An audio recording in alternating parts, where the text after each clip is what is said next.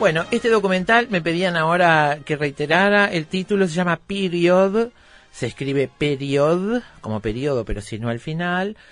Con ese nombre está en Netflix y el título en español es Una revolución en toda regla.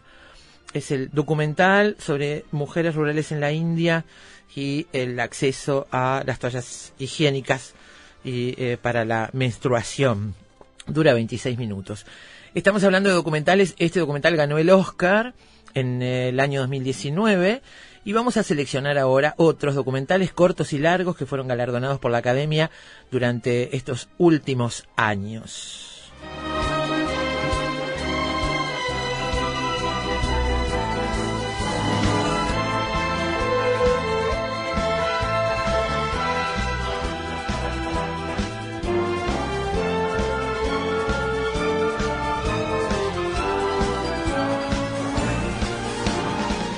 El mismo 2019, Period ganaba como corto documental y el documental largo que ganó se llama Free Solo. Documental que cuenta la hazaña de Alex Honnold al escalar sin ningún tipo de ayuda la formación rocosa vertical El Capitán, que está ubicada dentro del Parque Nacional Yosemite en Estados Unidos, de unos 900 metros de altura. Fue el primer escalador en lograrlo. La película es estadounidense, fue dirigida por Jimmy Chin y Elizabeth Chai Basarelli.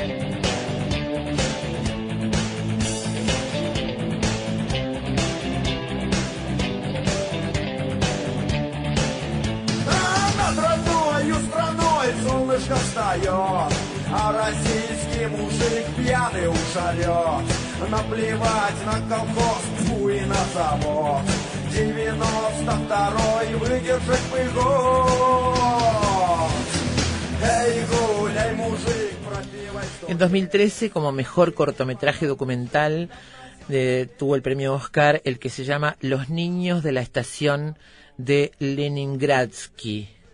Es un documental aclamado dirigido por dos realizadores polacos que muestra la realidad de muchos niños rusos sin hogar, en particular de un grupo que vive en la estación de tren de Leningradsky en Moscú.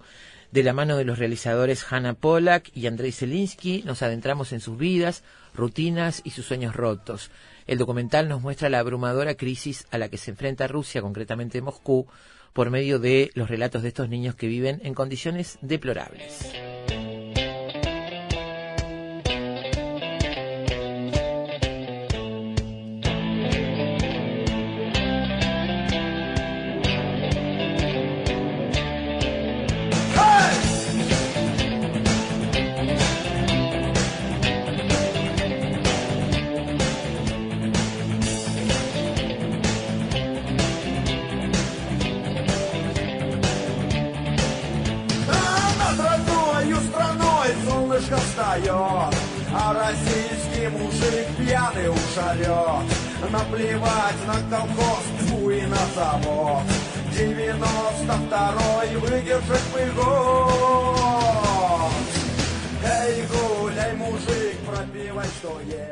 Chica en el río es el título del que ganó como mejor cortometraje documental en 2015 y cuenta que en Pakistán más de mil mujeres son asesinadas por honor cada año. Este documental es sobre una mujer que sobrevive a una condena a muerte que le fue impuesta por enamorarse de quien no debía. El documental pakistaní fue dirigido por Sharmin Obaid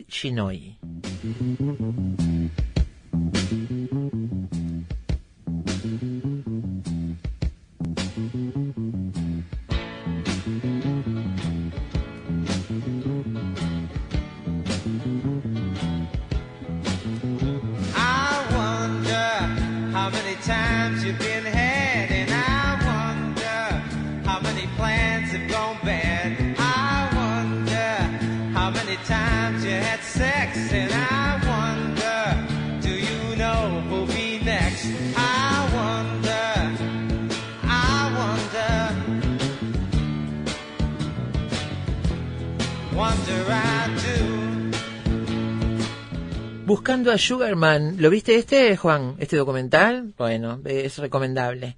Es el mejor largometraje documental de 2013.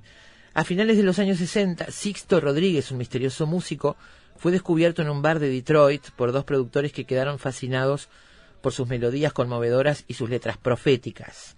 Grabaron dos discos con la convicción de que el artista se iba a convertir en uno de los más grandes de su generación. Sin embargo, el éxito nunca llegó y el cantante desapareció en medio de rumores sobre suicidio en un escenario. Mientras tanto, uno de los discos llegó a Sudáfrica, a la Sudáfrica del apartheid, y se extendió por todo el país en grabaciones piratas que hizo de Sixto Rodríguez un ícono de la libertad y de la lucha contra el sistema. Mucho tiempo después, dos fans sudafricanos se empeñaron en averiguar qué había pasado realmente con Rodríguez y su investigación lo llevó a conocer una historia extraordinaria. El documental cuenta la búsqueda de estos dos fans eh, sudafricanos y es una coproducción Suecia-Reino Unido, buscando a Sugarman.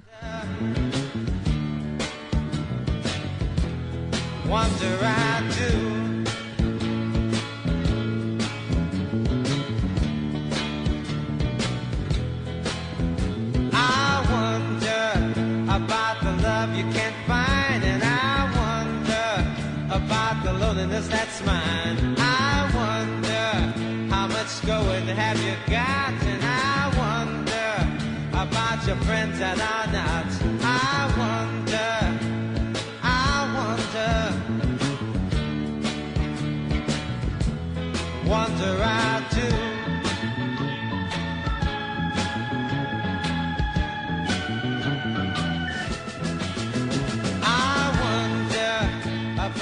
encanta el título de este cortometraje, mejor cortometraje documental en el 2017. El paraíso es un embotellamiento en el 405. Mindy Albert es una torturada y brillante artista de 56 años, representada por una de las galerías más importantes de Los Ángeles. Sus problemas mentales la obligaron a pasar mucho tiempo en instituciones psiquiátricas, incluso a vivir un periodo de 10 años sin poder hablar. Sin embargo, ha sido capaz de producir un gran número de obras que expresan su estado emocional con una precisión psicológica increíble. Se llama El Paraíso, es un embotellamiento en el 405 y fue dirigido por Frank Steifel. Mr. Cab Driver won't stop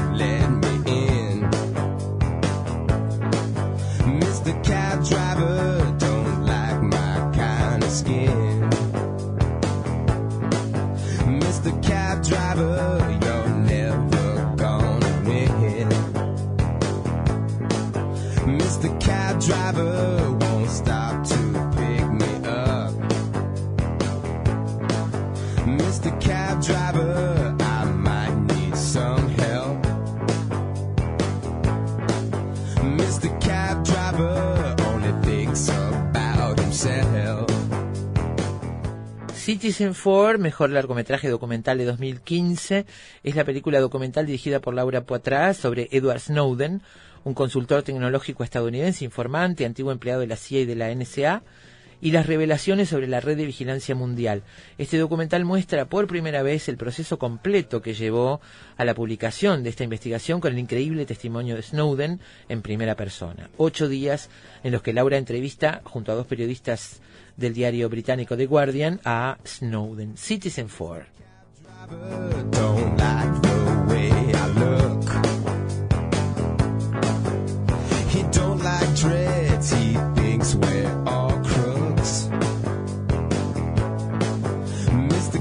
Driver reads too many stories.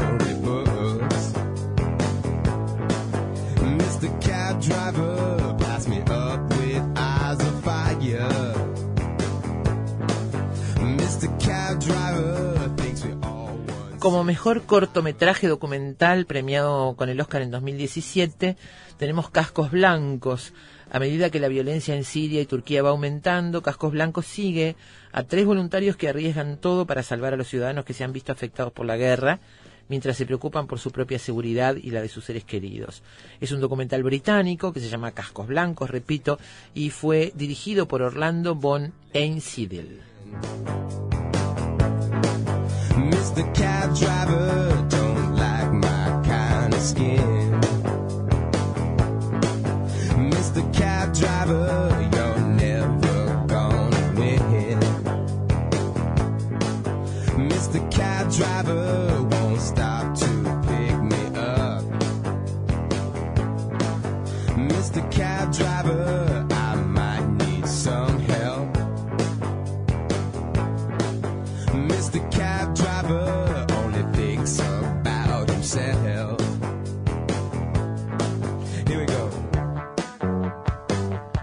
Bueno, estaba revisando, ya que estamos hablando de Oscar, vieron que este año se adelantaron, se adelantó la ceremonia de los Oscars el domingo 9 de febrero, se adelantó bastante, porque siempre sobre el final de- del mes, eh, y bueno, hay varias nominaciones este, esperables, como El Irlandés, como Joker, como Érase una vez en Hollywood, o Historia de un matrimonio, eh, pero Joker parece que tiene 11 nominaciones. Me dijo recién Pablo Baute que Joker tiene 11 nominaciones.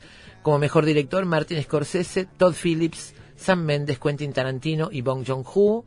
Y mejor actor Joaquín Phoenix por Joker, Adam Driver por Historia de un matrimonio, Jonathan Price por Los dos papas, Antonio Banderas por Dolor y Gloria y Leonardo DiCaprio por Érase una vez en Hollywood. Me parece que acá es difícil que alguien le saque el Oscar a, a Joaquín Phoenix. Y como mejor actriz, Cynthia Erivo por Harriet, Scarlett Johansson por Historia de un matrimonio, Saoirse Ronan por Mujercitas, René Zellweger por Judy y Charlize Theron por El escándalo. Estas son las principales nominaciones. Las películas son El irlandés de Martin Scorsese, 1917 de Sam Mendes, Joker de Todd Phillips, Érase una vez en Hollywood de Tarantino, Historia de un matrimonio de Noah Baumbach, Parásitos de Bong Joon-ho, Jojo Rabbit de Takia Waititi, Mujercitas de Greta Gerwig y Le Mans 66 de James Mangold. Una, dos, tres, cuatro, cinco, seis, siete, nueve películas nominadas este año como mejor película para el Oscar 2020. Ya están, salieron hoy. Las nominaciones están por ahí completas si quieren revisarlas. Mr. Cab Driver.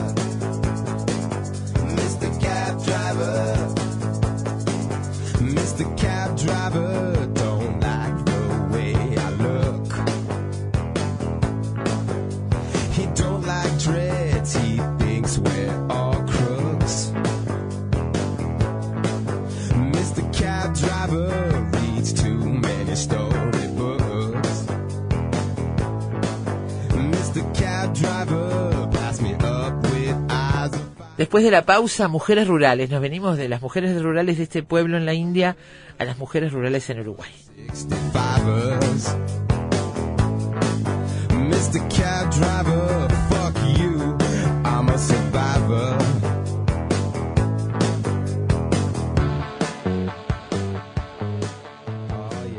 Cine, libros, pintura, teatro, poesía, música y un sendero sutil que los une a todos. Efecto mariposa. Efecto mariposa.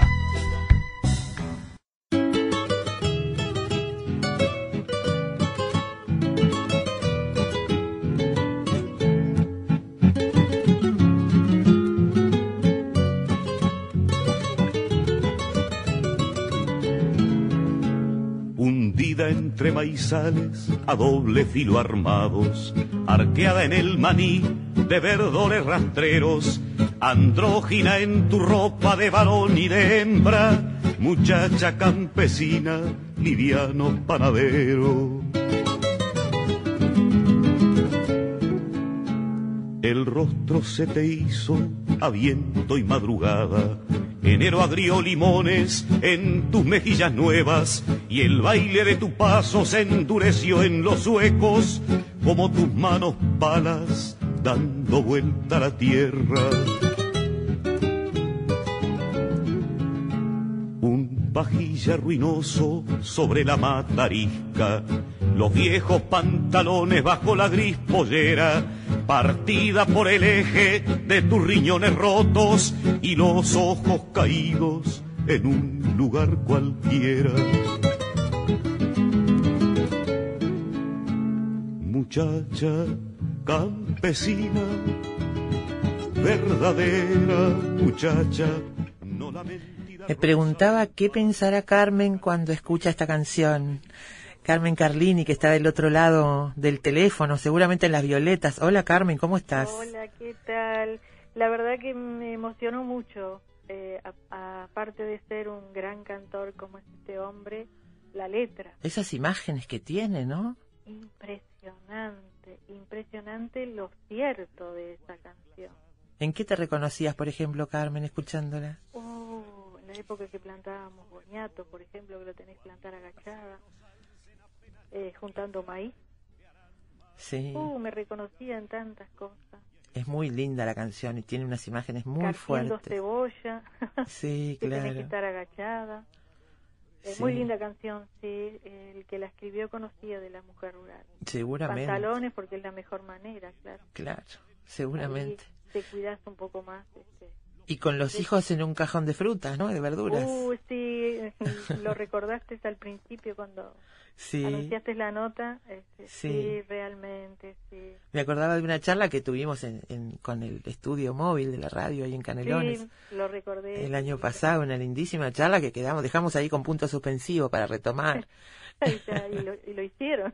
Sí, hoy es un buen momento porque, bueno, estábamos hablando de este documental que habla de mujeres rurales en la India este, y que también se las ve, además, en unas escenas muy lindas, se las ve cosechando. Yo no sé qué es lo que cosechan, pero no, no, no pude saberlo, pero son unas hojas que ponen en unas, este, en unas telas enormes y hacen como un atado enorme y tienen que atarlo entre varias para poder este, hacer el nudo fuerte.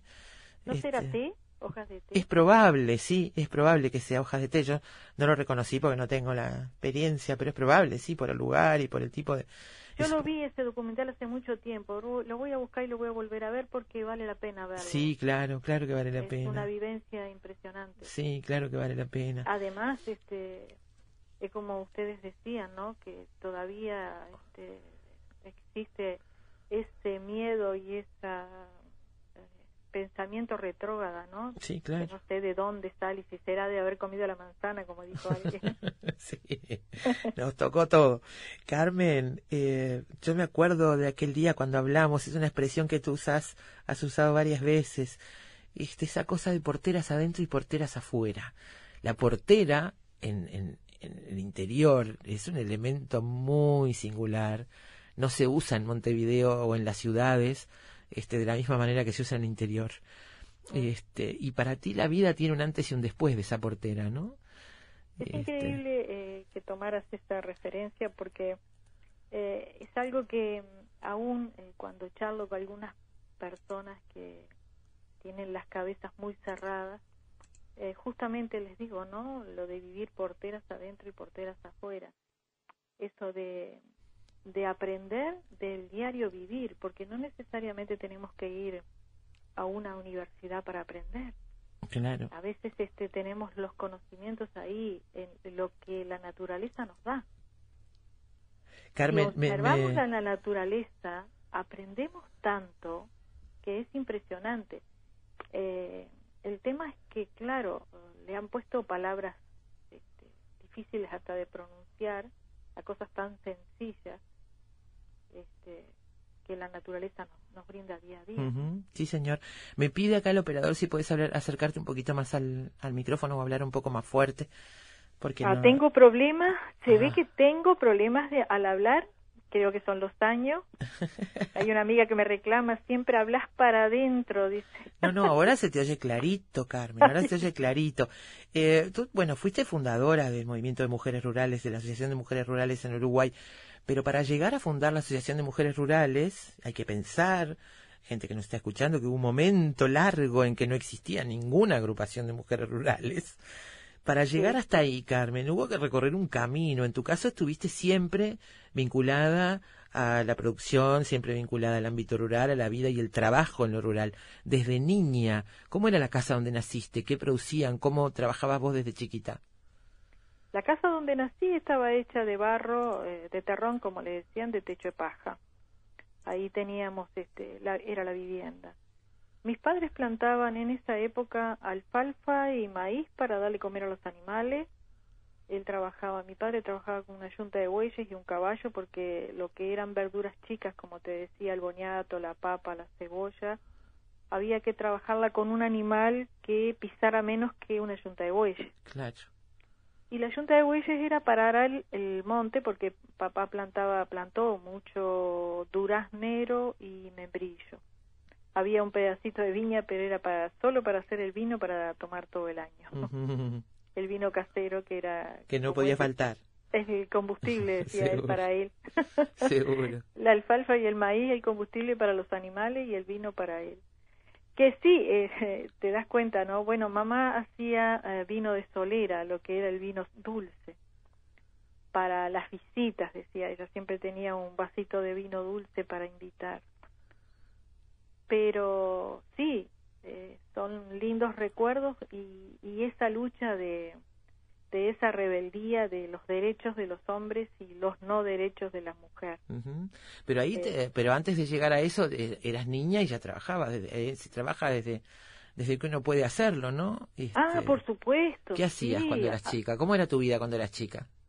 Y bueno, eso de juntar los huevos y, y a darle ración a las gallinas o, o mudar la vaca, como le decíamos, porque como no teníamos grandes potreros, era atada la vaca para que diera la leche eh, con una cadena y se le ponía una estaca y ahí hay- había que ir a mudar la vaca Claro. o había que ir a darle agua o llevarla a la sombra al mediodía porque en la época de verano los animales no pueden estar demasiado al sol y menos una vaca lechera. Claro.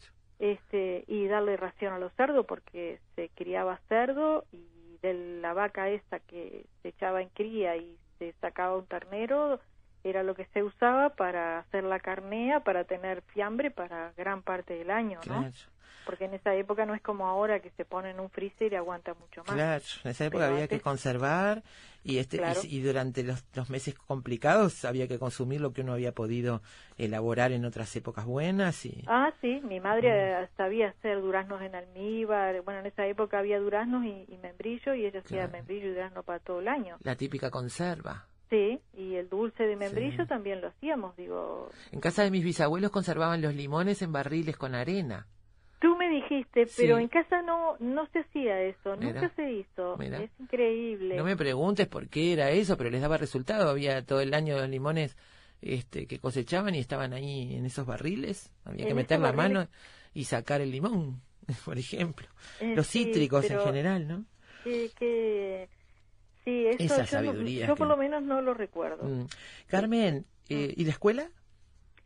Y la escuela, bueno, íbamos caminando, nos quedaba un kilómetro y medio o más, tal vez, íbamos y veníamos caminando con mi hermana, cruzábamos un pedazo de campo para llegar hasta la carretera y después, este, ahí nos cambiábamos de calzado porque o había barro o, no Sí. sé, o yo me acuerdo de, de lo que sufría con, con un yuyo que se llama flechilla, que casi ya no hay con el matayuyo, lo desaparecieron. ¿Es, es, es uno que es como una espiga de trigo, pero verde?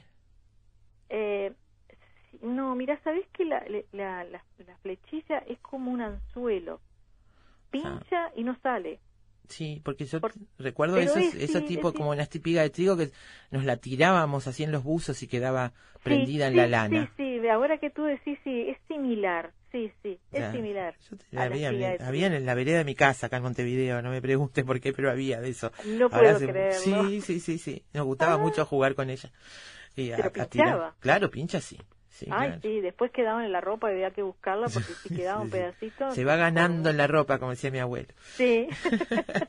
Carmen, y en esa época, cuando pensabas en cuando yo sea grande, ¿qué pensabas? ¿Qué te imaginabas? ¿Querías trabajar en el campo o querías otra cosa? Eh, yo me quería ir a Montevideo. Ajá. no sé por qué, pero siempre miraba hacia Montevideo, me quería ir, yo quería estudiar, este, no sé, quería estudiar, quería irme, quería hacer algo, algo diferente a, lo- a esa rutina. El campo, la rutina del campo te mata. Sí. Eh, yo después duro. yo fui, ¿eh? Es muy duro, digo. es muy duro, es muy solitario. Claro. Pero ¿Y por qué, te, uno- por qué terminaste quedándote en el campo? porque no tuve posibilidad de estudiar, porque mis padres, como éramos mujeres, cualquiera de las dos, tenían miedo que nos pasara algo. Claro. Los famosos miedos que inculcaron a nuestros padres nos inculcaron y ahora yo les digo a mis nietos, miedo no. El miedo no existe. No hay que tener miedo. Por más de todo lo que pase, eh, uno tiene que solo cuidar, cuidar Claro. su vida como si fuera un tesoro, pero no tener miedo, Claro. porque el miedo paraliza. no pudiste, eh, te quedaste en el campo trabajando siempre, siempre, siempre trabajando en el campo. Sí. Ahora estás jubilada, pero trabajaste toda la vida y seguís haciéndolo ahora. Sí, estoy jubilada, pero eh, es decir, llegó un momento que fui, eh, como yo te decía, de porteras afuera, eh, intercalando cosas, trabajando en el campo, pero haciendo otras cosas que me gustaban. Pero ¿cómo era la vida porteras para adentro? Porteras para adentro era solo trabajar y nada más. Y cuando estaba que criaba a los chiquilines, bueno, la alegría era una vez al año hacer campamento en Aguas Corrientes. Eso era la alegría, digo, de ir al campamento con mis hijos, la zorra y el tractor, y después mi marido venía en la moto a arreglar los animales. Y Claro. nosotros nos pasábamos la semana ya en un campamento que hacíamos en, en Aguas Corrientes y los chiquilines disfrutaban, se acuerdan todavía y les gustaba Les gustaba, claro. hacer este, porque en esa época había una playa muy linda y era todo muy tranquilo. Ya no, ya se terminó todo eso. ¿Y cuándo y por qué abriste la portera y saliste, eh, Carmen? Porque me separé Ah, Sí, ahí fue un quiebre. Eh, eh, mi- mira, y todo comenzó en, en la famosa tablita, el- la que, quebrada de la tablita en el 2000. sí. ¿Cuándo fue? ¿En el 2002? El- la tablita, yo no, no, recuerdo. la la- tablita fue antes. Tablita Sí, fue, fue mucho antes. antes. sí, sí, fue en los antes. 80 la tablita. Sí, sí, en esa, en esa época. Ajá. Ahí, ahí fue el, el debacle porque ahí comenzaron los, el tema económico hizo, yo ahora lo pienso a la distancia y digo, bueno, no había un matrimonio este, afirmado como para enfrentarse de esa Claro. situación, si no, no hubiera pasado. Quizás, quizás el, el- el- esa niña que había que tenía ganas de, de expandir sus horizontes este, en algún momento hizo el, el, clic, ¿no? El, crack, digo, porque yo trabajé acá este, en el campo hasta esa época full time. Porque yo criaba a mis hijos, yo venía, hacía la comida, hacía lo que tenía que hacer, pero yo me iba al campo y así estaba continuamente. Hasta, bueno, yo te lo conté la otra vez, nos llevábamos cosas para atar, por ejemplo, espinaca o zanahoria, o lo que fuera, el galpón o lo que fuera, de noche. Digo, tan, no me arrepiento de nada porque en ese momento lo hacíamos con, con gusto y a mí me gusta el campo, me sigue gustando el campo, yo sigo viviendo en el campo y digo, sí, tengo un invernáculo pequeño, pero tengo la verdura, me hoy hoy le llevé a, a una amiga en Canelones selga y perejil. Digo, Claro. eh, y Y es tan mí- rico, eso tiene otro gusto siempre. y no Siempre tiene, otro tiene- sabor. es orgánico entonces Claro. eh, eh, y todavía eh, ellas este hay una de unas de ellas que tienen una tienda y bueno y, y cuando tengo apuros de, de- de regalos porque tengo tantos nietos ellas se ríen porque me dan a pagar como puedan no sin tarjeta y sin nada sola palabra Claro. y entonces hoy les digo este bueno de regalo vienen los tomates cherry para todo el año ese que me estuvieron aguantando con las cuotas de de los regalos de los nietos de los regalos de los nietos. Sí, Carmen, ¿qué pasó cuando abriste la portera y saliste? Eh, bueno, te casaste, te separaste, perdón, y tuviste que salir a buscar también porque estabas prácticamente en la calle, prácticamente sin nada. Y claro, porque al no estudiar, tener que quedarme trabajando sola, sola, tenía, me- bueno, compré un tractorcito hasta chiquito, tenía un caballo, pero yo me daba cuenta que las fuerzas no me iban a dar, yo tenía que hacer otra cosa. Pero el tema era salir a buscar, porque yo no tenía experiencia de, de la calle, de andar Claro. en la calle o de salir a buscar un trabajo.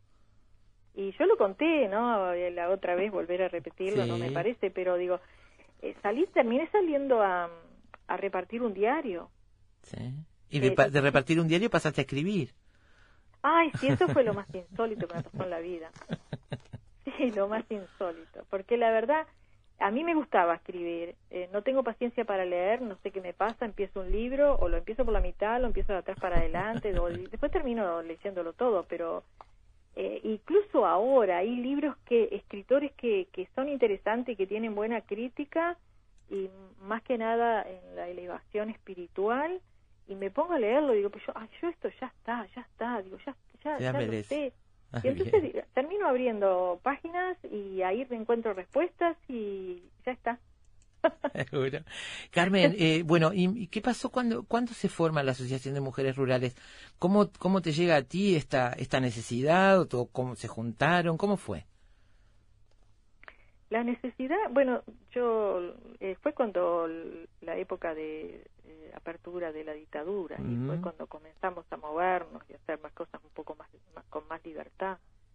Ya había una organización de mujeres rurales que, bueno, está, estaban trabajando, pero de una forma muy pequeña, digo. E- ellas siguen todavía, digo, están trabajando, digo, pero ahí había como eh, yo que, que estuve, que pertenecí a la red, quería otra cosa, quería que, que hubiera eh, más educación en el tema de, de proyectos de trabajo, de, de buscarle la vuelta de vender el producto que las mujeres sabían hacer, que empecé a darme cuenta de la cantidad de, de, de- artesanías que las mujeres rurales eh, hacían y hacen y que eso tenía un valor y entonces empezamos a decirnos bueno pero tiene que haber una organización que empiece a nuclear ese tipo de cosas que empecemos a hacer exposiciones para mostrar lo que lo que hacemos y bueno y se fueron sumando y la otra también decía que sí y, y bueno y ahí fue que empezó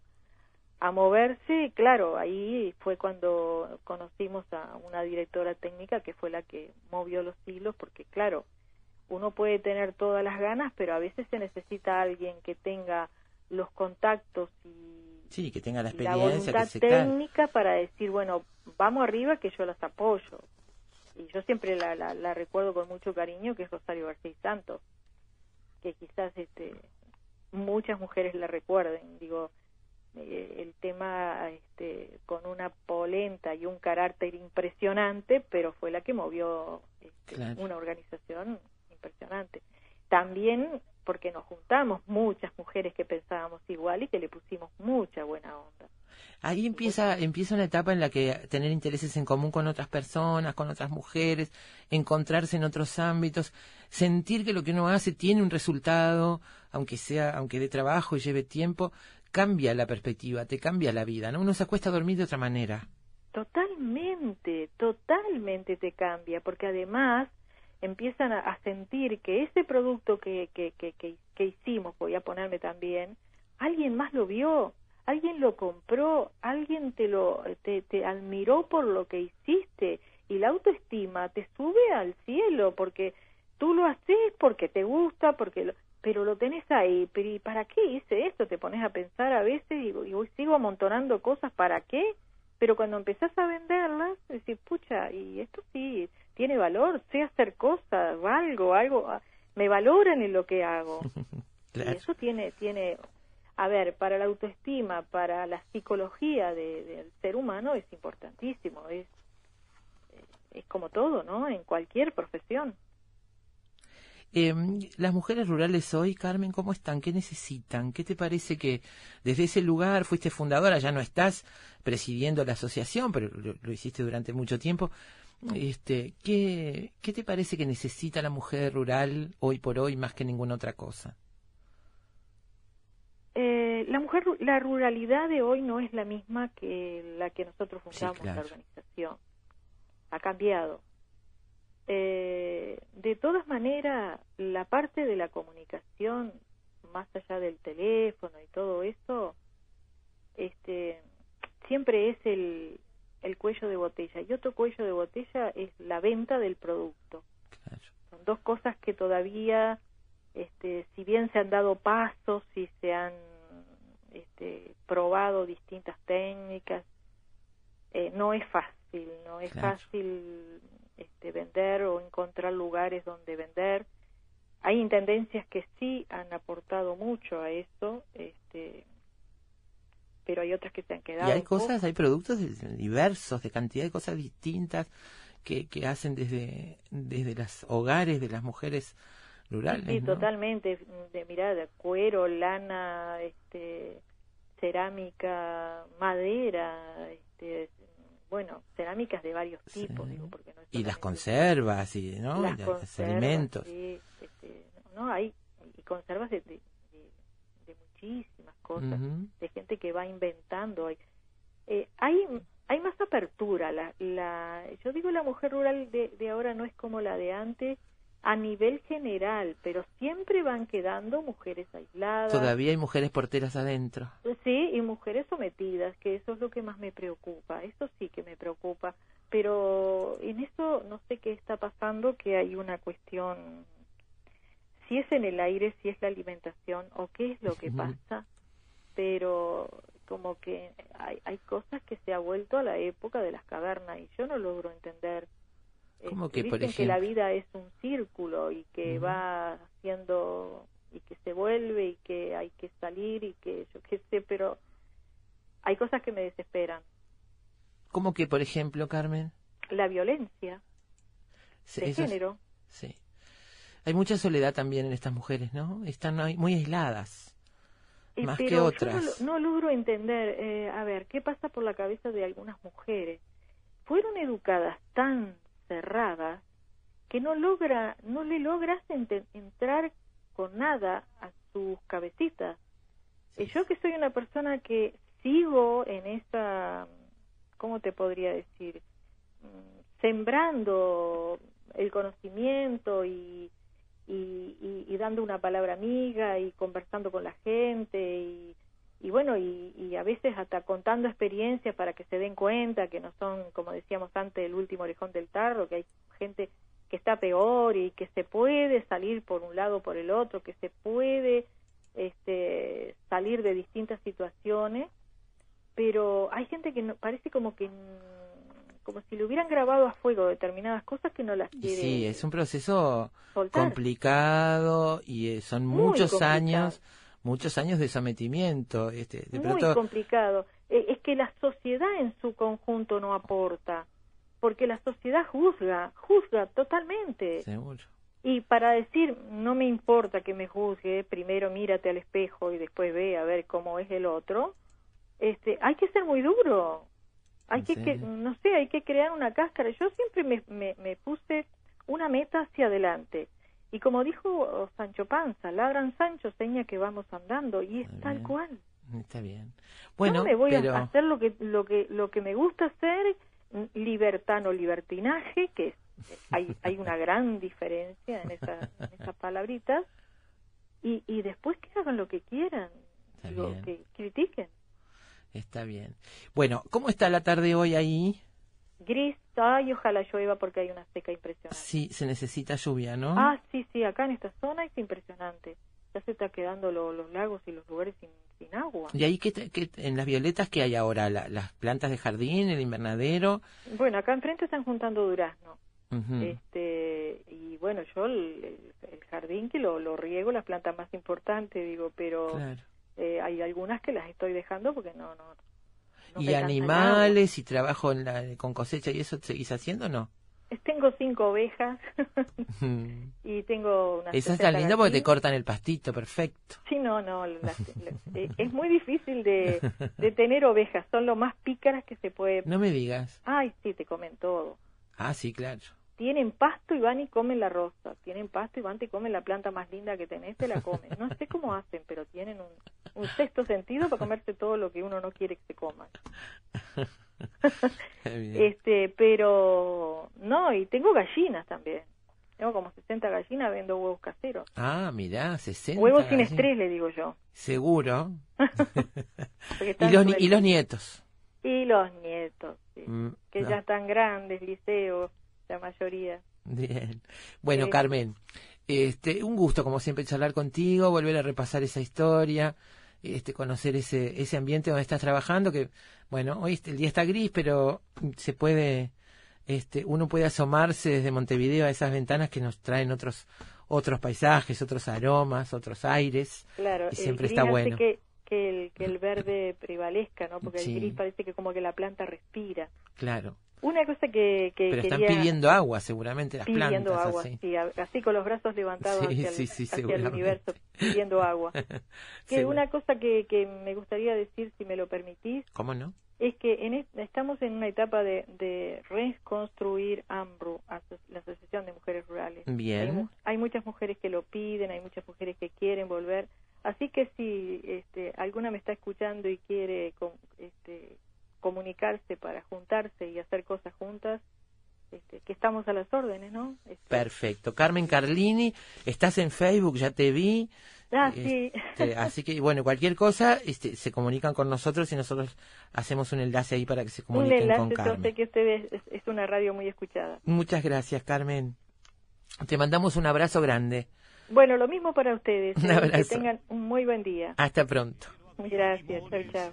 Las mujeres rurales en Uruguay, Carmen Carlini, una de las fundadoras de la Asociación de Mujeres Rurales. Suecos como tus manos palas dando vuelta a la tierra.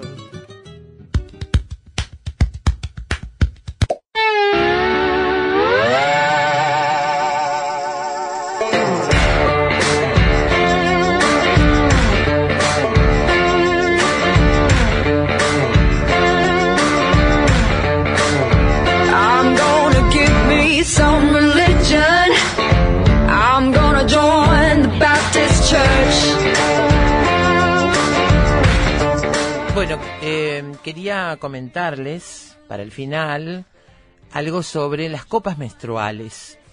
Esta, este- este en realidad es un dispositivo que existe hace muchísimos años, pero que no se había popularizado. Dice un informe de CNN que han existido desde la década de 1930 y aún así muchas de las que menstruan no conocen esta alternativa a las toallas higiénicas y los tampones, que es la copa menstrual. Es efectivamente una copita, una copita de silicona blanda, de material muy blando, de silicona, que tiene, no sé, el tamaño de un poquito más de esas copas para lavar los ojos, un poquito más, este, y que se dobla, se dobla sobre sí misma para introducirla en la vagina. Eh, hay 199 marcas de copas menstruales disponibles en 99 países con precios que van desde menos de un dólar a más de 46 dólares. Las copas menstruales pueden durar hasta una década porque están hechas de silicona, goma, látex de grado médico, silicona médica. Si los precios se mantuvieran constantes durante 10 años, las mujeres que usaron una copa menstrual de 23 dólares ahorrarían el 95% de lo que probablemente gastan en toallas higiénicas y aproximadamente el 93% de lo que gastarían en tampones durante ese tiempo, según los cálculos que han hecho los investigadores. Lo que hace esta copa es, una vez que se introduce, vuelve a adaptar su forma dentro del canal vaginal y recoge el fluido. No, no lo absorbe, lo recoge dentro del recipiente.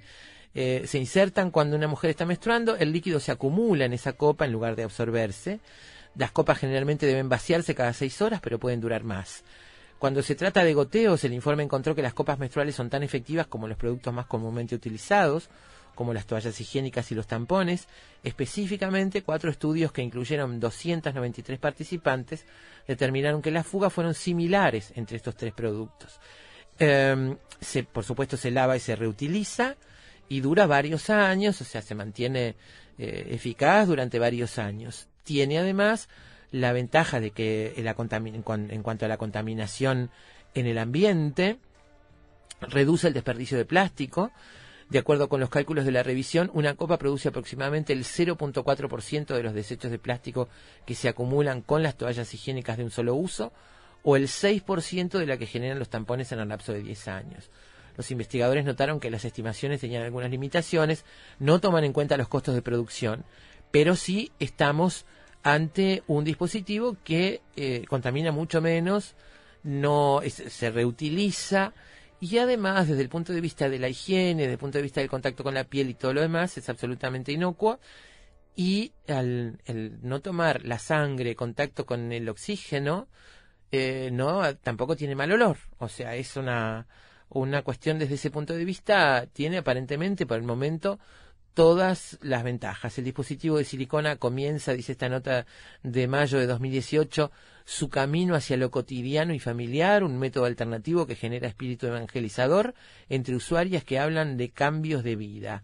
Eh, la madre de Micaela, de 17 años, hace un gesto de desagrado cuando cuenta que su hija a veces deja la copa menstrual en el microondas. Pero también me cuenta que su hija tiene solo cosas positivas para decir de su copa. Me cambió la vida. ¿Sabes lo que es irte a dormir y no preocuparte por si vas a manchar algo? Es una de las tantas frases que el adolescente le ha dicho a su madre respecto a este dispositivo, que como casi todo lo novedoso que implica un cambio importante en el comportamiento puede generar a veces rechazo o cuestionamientos. Bueno, se ha comercializado y se populariza, se ha popularizado en los últimos este, años esta copa menstrual eh, que, como decía aquí, este, bueno, se reutiliza, es lavable y entre periodo y periodo hay que esterilizarla, hervirla, o bueno, hay quien la pone en el microondas como Micaela, pero bueno, hirviéndola es suficiente. Eh, dice Isobel, te recomiendo una colección publicada por Taurus, Historia de las Mujeres, bajo la dirección de Georges Duby y Michel Perrault. Empezó a publicarse en el 93 y siguió hasta 1996. Son 10 tomos, vale la pena consultarlo.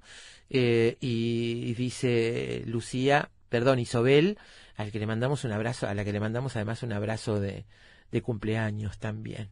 Eh, y otro mensaje por acá que no tiene firma, dice muchas gracias por tan excelente información, ojalá la escuche mucha gente, ojalá que sí, también depende eso de ustedes, que son los que desde el primer día, hace 14 años, nos han ayudado a, a, que nos escuchen más personas, compartiendo y difundiendo efecto mariposa. Mañana a las 2 de la tarde volvemos. Gracias a todos por estar ahí. Gracias Juan y gracias a, a Gabriela y a Lucía por la producción. Hasta mañana. A long and happy home.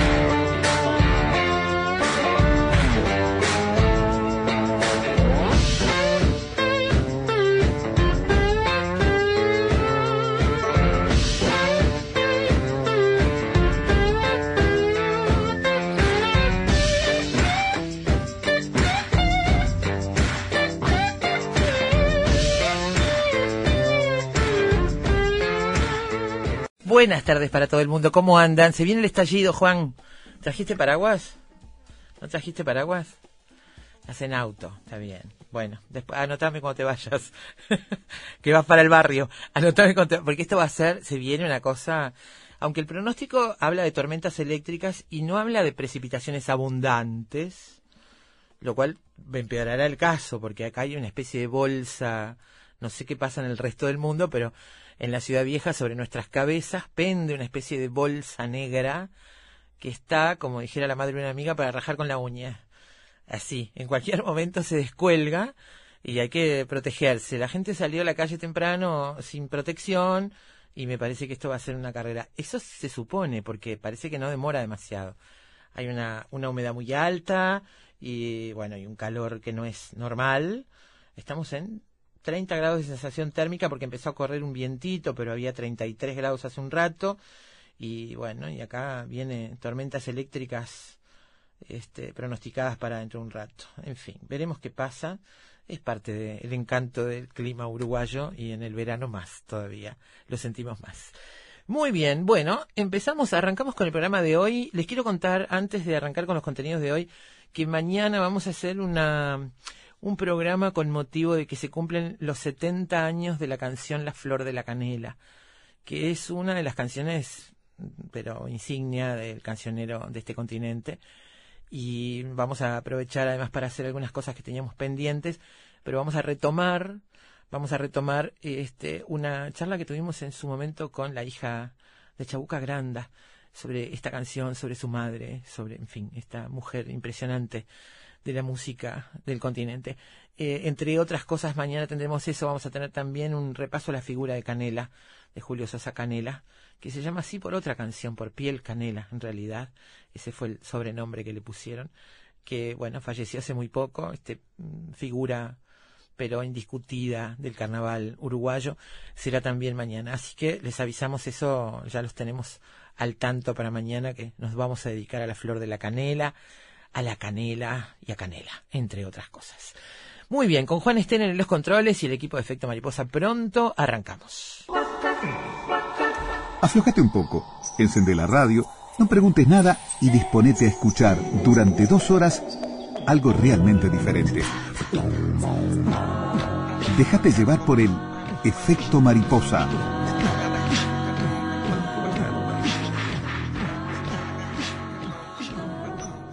El título de hoy es Period, o Período en español, aunque el título de este documental en español es Una revolución en toda regla.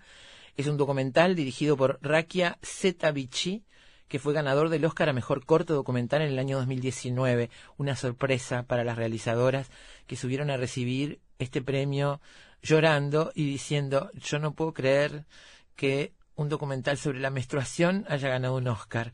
Lo que pasa es que es, no es un documental sobre la menstruación, es un documental sobre el, el empoderamiento de la mujer, sobre el sometimiento de la mujer y sobre lo que la información hace por la libertad.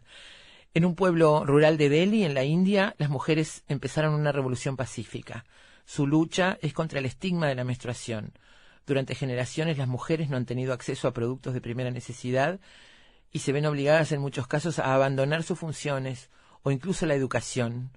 Sin embargo, un día una compañía instala en el pueblo una máquina dispensadora de compresas que les permite crear sus propios productos de higiene menstrual. El proyecto nace en California y recibe el nombre de The Pad Project. Es un proyecto que ha ayudado a este grupo de mujeres en la India y que ha ayudado a muchas mujeres en todo el mundo a liberarse de una cantidad de tabúes, de una cantidad de problemas, a mejorar su información, a mejorar su higiene y a mejorar su calidad de vida y el respeto de la comunidad. The Pad Project sigue funcionando, es un proyecto en el que se puede colaborar, ya les hablaremos de eso. Lo primero que vamos a hacer es contarles algo sobre este documental que cuenta esta historia de cómo este grupo de mujeres rurales de la India pasan de ser expulsadas del templo y de la sociedad, de la educación, cuando están menstruando, pasan de ni siquiera poder decir la palabra período sin avergonzarse, a contar sus primeras monedas de ganancia como empresarias, fabricando toallas higiénicas de bajo costo. Y también a soñar con el futuro. Son 26 minutos nada más de un documental que es muy sencillo y muy poderoso a la vez. Está en Netflix, se los recomendamos para los que no lo hayan visto. Vale la pena verlo. Son 26 minutos y cuenta una historia que a uno le parece muy sencilla, pero que tiene una complejidad enorme y una solución que parece una nimiedad cambia radicalmente la vida de estas personas. Les vamos a contar algo sobre este documental y después hablaremos del tabú de la menstruación y de la educación sexual, pero en nuestro país.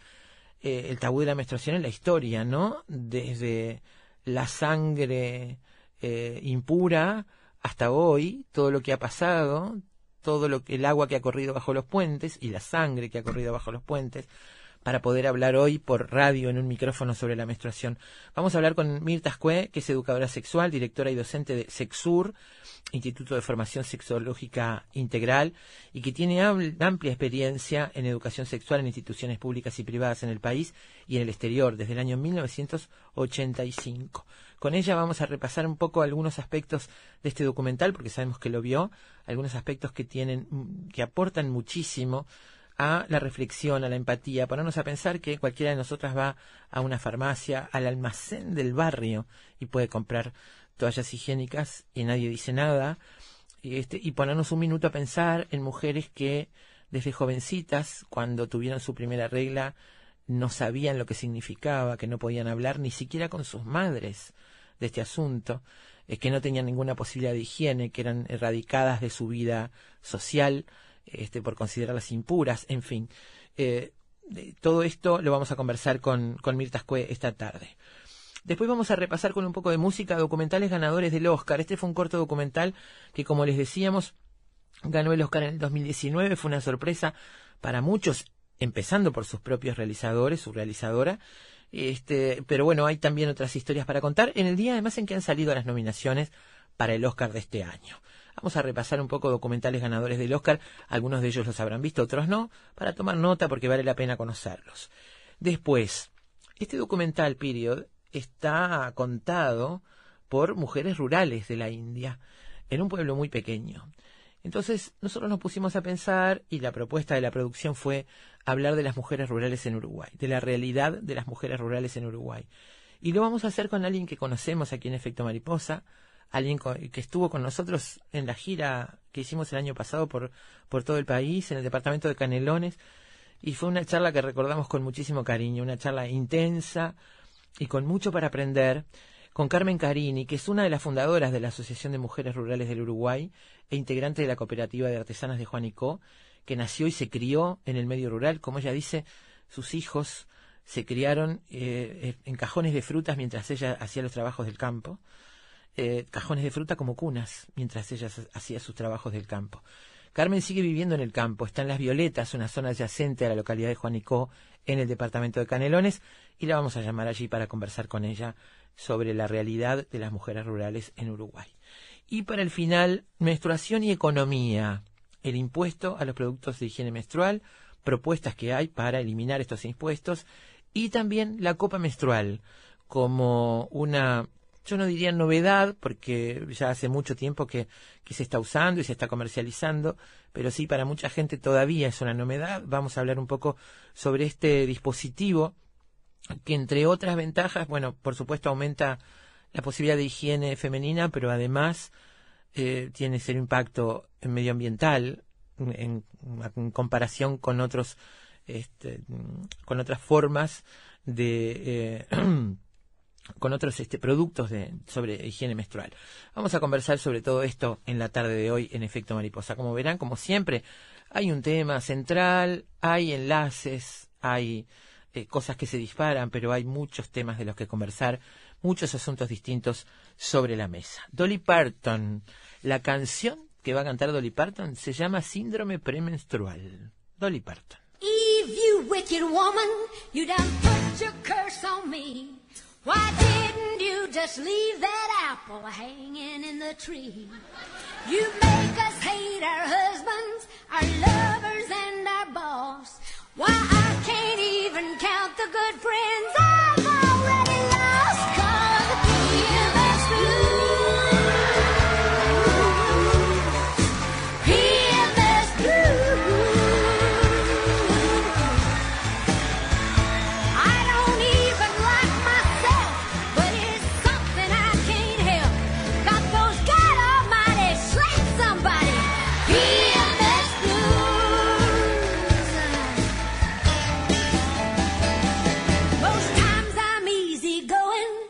Some say I'm good as gold.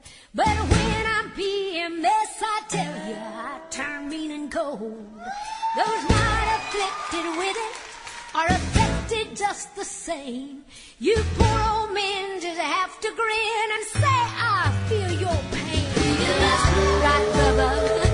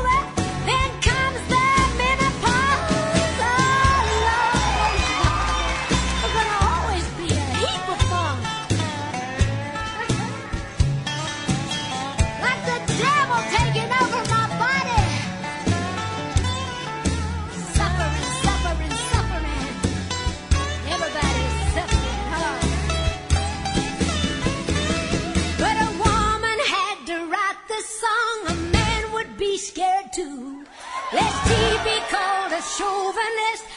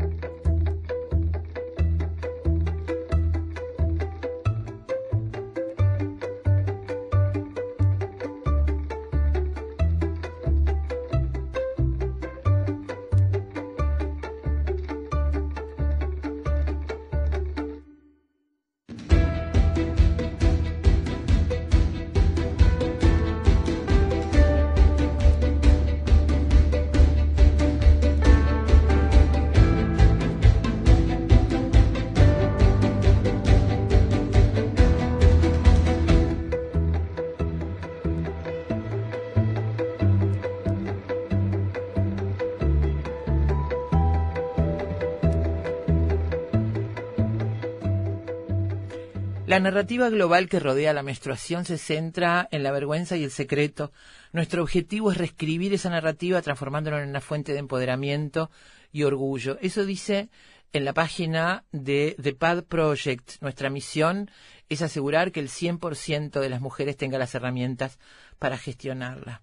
Eh, es un movimiento menstrual de equidad, dicen entre ellos. En todo el mundo, las niñas enfrentan barreras para recibir una educación de calidad porque carecen de acceso a la educación, por ejemplo, en salud menstrual, carecen de saneamiento, de instalaciones de higiene, de productos menstruales higiénicos y accesibles. Esto es de lo que habla este documental Period, End of Sentence, que hace un juego de palabras, ¿no? Period es periodo y es punto también en inglés. End of sentence es como final de una frase o final de una sentencia. Y dice aquí en esta página que period debería ser el fin de eh, de un punto debe terminar una oración, no la educación de una niña. Decía la realizadora Raika Setavci cuando recibió el Oscar en 2019. No lloro porque esté en mi periodo ni nada por el estilo. No puedo creer que un documental sobre la menstruación acaba de ganar un Oscar. Eh, la película la produjo y la lanzó Netflix en el año 2018 y sigue a un grupo de jóvenes en una aldea de la India que finalmente hoy por hoy fabrica toallas sanitarias en una pequeña fábrica. Son dos habitaciones de una casa donde estas mujeres fabrican toallas sanitarias de bajo costo si uno pudiera, de uno tuviera que elegir una protagonista del documental sería Sned, que tiene 22 años y que además asistió a la ceremonia de premiación donde el documental ganó el Oscar. Eh, Sned tenía 15 años cuando empezó a menstruar. La primera vez que sangró no tenía idea de lo que le estaba pasando. Dice que estaba muy asustada, que pensó que estaba enferma de algo muy serio y que empezó a llorar. Ese pueblo donde vive Sned se llama Katikera. Está cerca de Nueva Delhi. Dice, no tuve el valor, dice Sne, de decírselo a mi madre, así que le conté a mi tía. Y ella dijo, ya eres una mujer adulta, no llores, es normal. Al final ella fue la que le contó a mi madre. Sne tiene ahora 23 años, ha recorrido un largo camino desde entonces, trabaja en esa pequeña fábrica en su pueblo que hace toallas sanitarias a bajo costo. La película se produjo después de que un grupo de estudiantes del norte de Hollywood hiciera una campaña de recolección de fondos para enviar una máquina de compresas al pueblo de Sne, eh, donde la cineasta iraní estadounidense iba a documentar esa experiencia. Es un lugar de difícil acceso, normalmente, bueno, está a 115 kilómetros de Delhi, eh, y la distancia a los centros comerciales o los rascacielos de la capital es bastante significativa, geográficamente hablando y ediliciamente hablando y económicamente hablando. Eh, hay que hacer un recorrido muy largo. Los trabajos de construcción del camino hacen que estos 115 kilómetros sean recorridos no en dos, sino en cuatro horas. Los últimos siete kilómetros y medio de recorrido a esa villa desde el pueblo de Japur es un reto. Hay carreteras muy sinuosas que están bordeadas por desagües abiertos de los dos lados. Este, y este documental se rodó en las granjas, en los campos y en las aulas de Catiquera, donde, como en el resto de la India, la menstruación es un tema tabú. Las mujeres, cuando tienen el periodo, son consideradas impuras y, por ejemplo, no pueden ingresar al templo. Lo que les dicen para que no ingresen al templo es que el rezo no sirve, que no es escuchado ese rezo, y entonces no pueden entrar al templo. Pero también son excluidas de los eventos sociales. También les pasa que tienen que dejar la educación, como Sne, que tuvo que abandonar su educación, intentó un año después de que tuvo su primer periodo, su primera menstruación, eh, pero tuvo que abandonarlo porque no tenía condiciones para la higiene. Ellas usan o usaban eh, restos de ropa, de trapos, paños a los que descartaban. Pero además cualquier paño de cual, con cualquiera, este, con cualquier, digamos, tipo de, este, sin, ningún tratamiento especial, y los tenían que descartar, los perros los desentierran de los lugares, ella tenía que irse muy lejos para cambiarse, muy lejos de la vista de sus compañeros de estudio, por ejemplo. Lo cuenta con una naturalidad sorprendente para nosotros que vivimos en esta parte del mundo y que tenemos el acceso a los productos de higiene este, de una manera casi inmediata, sin pensarlo, ¿no? Este, bueno, la situación empezó a cambiar cuando esta organización de beneficencia Action India, que trabaja en temas de salud reproductiva, estableció una unidad de, de fabricación de estas toallas sanitarias. Y a partir de allí, Este documental cuenta, les reitero, son 26 minutos de un documental que no tiene desperdicio, que cuenta cómo esta pequeña modificación, porque es una máquina muy sencilla y lleva, no sé, llevará un par de tardes de instrucción para estas mujeres sobre cómo fabricarlas, cambia radicalmente la vida. No solamente cambia la vida del individuo, de cada una de ellas, en lo personal, en lo que tiene que ver con su higiene. Cambia la relación con la sociedad, cambia el entorno, cambia los proyectos de futuro. Eh, bueno, una de ellas cuenta, por ejemplo, que eh, a su padre no le dijo que estaba trabajando en una fábrica de toallas higiénicas porque les daba vergüenza, sino que le dijo que fabricaba pañales este, para bebés, por ejemplo, entre, entre otras cosas. Esto pasa en el 2018. Es decir, estamos a dos días de que haya sucedido esto y está pasando todavía en la India. Hoy, en ese lugar, el 70% de las mujeres usan toallas higiénicas. Hay otro 30% que sigue sin hacerlo. El 50% de las niñas, cuando llegan a su primer periodo, no saben lo que les está pasando. Por ejemplo, eh, en enero de 2017, Suman, que trabaja con Action India, le preguntó a Sneh si quería emplearse en la fábrica. Ella, con sueños de trabajar para la policía de Delhi algún día, aceptó. Después de todo, no había otras oportunidades de trabajo en esa villa. Ella dice en el documental incluso, quiero ser policía, y le preguntan por qué, ella dice, para zafar del matrimonio. El matrimonio que implica que el hombre sigue teniendo este, la decisión última de todo lo que pasa en su casa. Una de las mujeres que trabaja en esta, en esta fábrica, que tiene treinta y algo de años, cuenta que, em, que su marido no quería que fuera a trabajar y al final accedió a condición de que ella hiciera antes las tareas domésticas. Eh, cuenta, me levanto a las 5 de la mañana, limpio la casa, lavo la ropa, alimento los búfalos, hago los pasteles de estiércol que usamos como combustible para cocinar, me baño, hago el desayuno y la comida antes de salir y la cena la hago una vez que regreso. Pero su esposo sigue inconforme con el arreglo, a menudo se enoja conmigo, dice que hay suficiente trabajo en casa, ¿por qué tengo que salir a trabajar? Y los vecinos, por supuesto, también dicen que no es un buen trabajo y que el salario es bajo. La unidad emplea a siete mujeres entre 18 y 31 años de edad. Trabajan mm, de ocho horas diarias durante seis días a la semana y se les paga un salario mensual de 2.500 rupias, un equivalente a 35 dólares. El centro produce 600 compresas al día que se venden bajo la marca Fly, que ellas traducen en el documental como vuela. Eh, bueno, son, es un grupo de mujeres que, trabajan en la India con este Pad Project.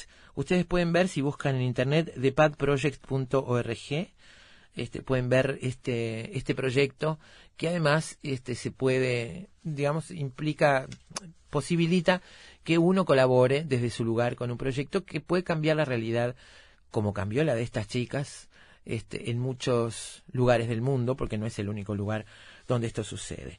Nosotros les recomendamos mucho este documental que se llama Period, así está, en, por su nombre en inglés, por su título en inglés en Netflix. El título en español es Una revolución en toda regla. Eh, se los recomendamos mucho y vamos a conversar después de la pausa sobre estos temas, sobre los tabúes, la información, la educación sexual en el Uruguay este, y cómo se está trabajando hoy en nuestro país para llevar información a las mujeres, a los niños, a todos, porque en realidad todos necesitamos estar informados. Después de la pausa, entonces, conversamos con Mirta Ascue, educadora sexual, directora y docente de Sexur del Instituto de Formación Sexológica Integral.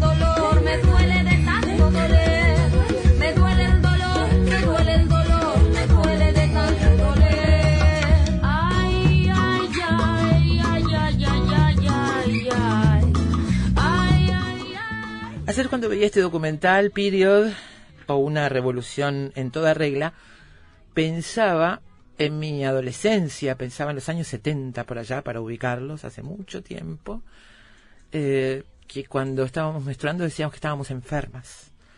Me enfermé, se enfermó, decíamos que estábamos enfermas. Eh, nuestras abuelas y algunas madres también decían que no podíamos hacer mayonesa cuando estábamos menstruando, porque se cortaba la mayonesa. No nos podíamos bañar, lavarnos la cabeza ni soñar. Era todo un, problema. A los que se le atribuían algunas cuestiones médicas, en fin, este, bueno. Las cosas han cambiado bastante si pensamos en este micromundo. Todavía no lo que tendrían que haber cambiado, pero algo han cambiado. Pero este documental nos está hablando de algo que pasó ayer o antes de ayer en esta aldea de la India y que refleja lo que pasa en muchos países. En muchos países el gran porcentaje de niñas que llegan a su primer periodo no saben lo que les está pasando, recurren a veces a telas, a trapos, a veces a hojas, a veces a cenizas, a barro, para gestionar este periodo mensual este y además bueno son irradiadas de muchos lugares.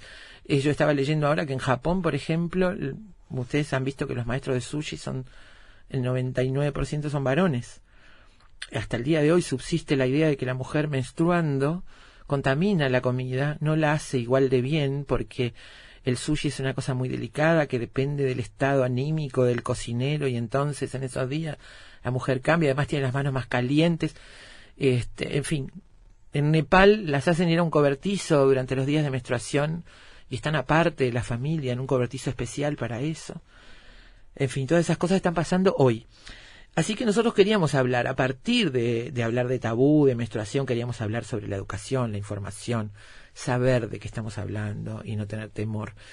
Eh, Mirta Ascue, ya hicimos la, la presentación, este, has trabajado muchísimo con esto, dando, tratando de mm, ponerle el hombro y el soporte a la educación sexual desde hace muchísimo tiempo.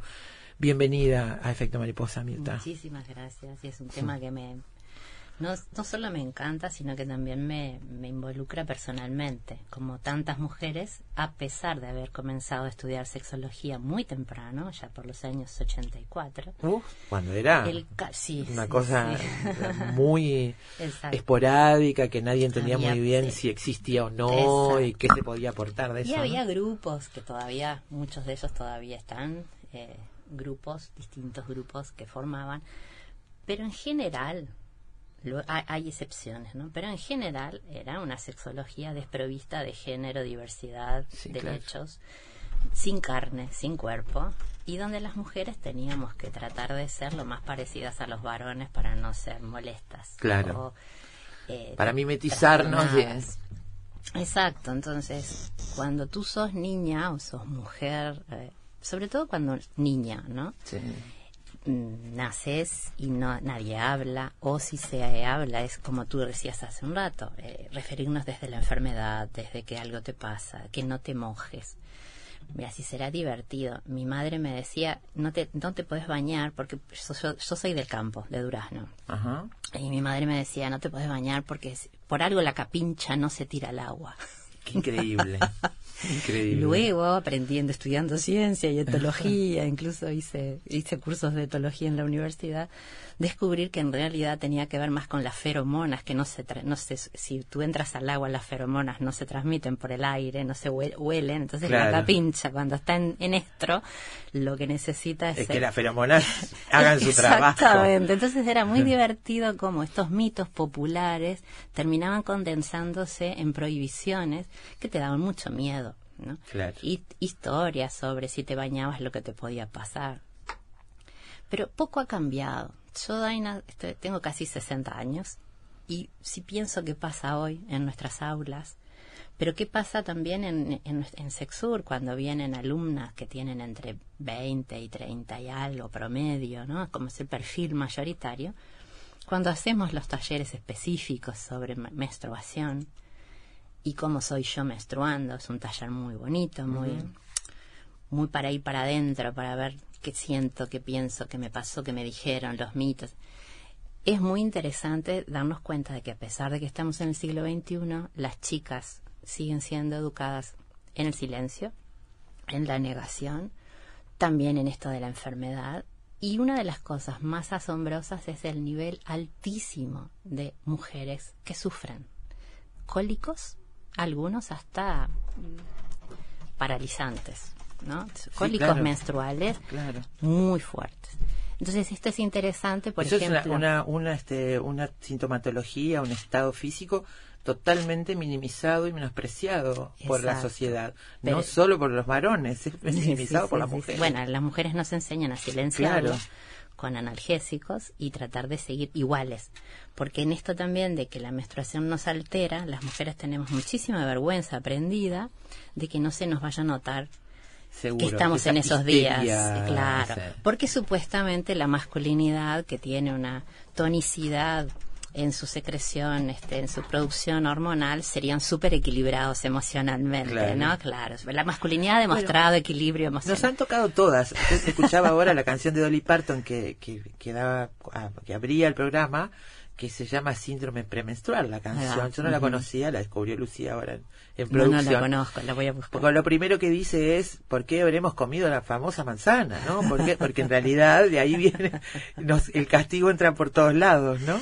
Claro, qué interesante, porque justamente un castigo que se asoció a la sexualidad y al pudor y a la vergüenza, que tiene que ver con nuestra raíz judío-cristiana, Claro. en realidad el árbol que comió Eva y lo que rompió fue el mandato de no acceder al conocimiento. Claro. Y seguimos en la misma. Seguimos Ese mandato, accedimos, sí, pero sí. parcialmente. Muy parcial. Solo lo necesario como para que nos castigaran. Ahí va.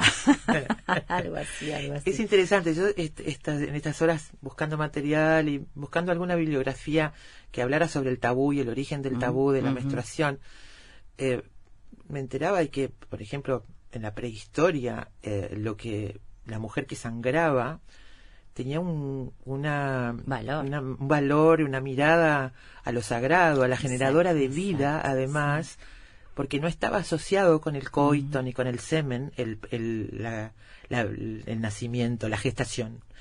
Y entonces la mujer era la dadora de vida y la sangre era sagrada. Exacto. Mira, dos, dos aspectos, Daina, de esto que son. Qué, qué suerte que lo traes porque es así, es fascinante. Cuando no se conocía el papel del varón en la reproducción, la mujer era sorprendentemente mágica. Se hinchaba y salían de entre sus piernas toda la humanidad. Claro. No se sabía la relación.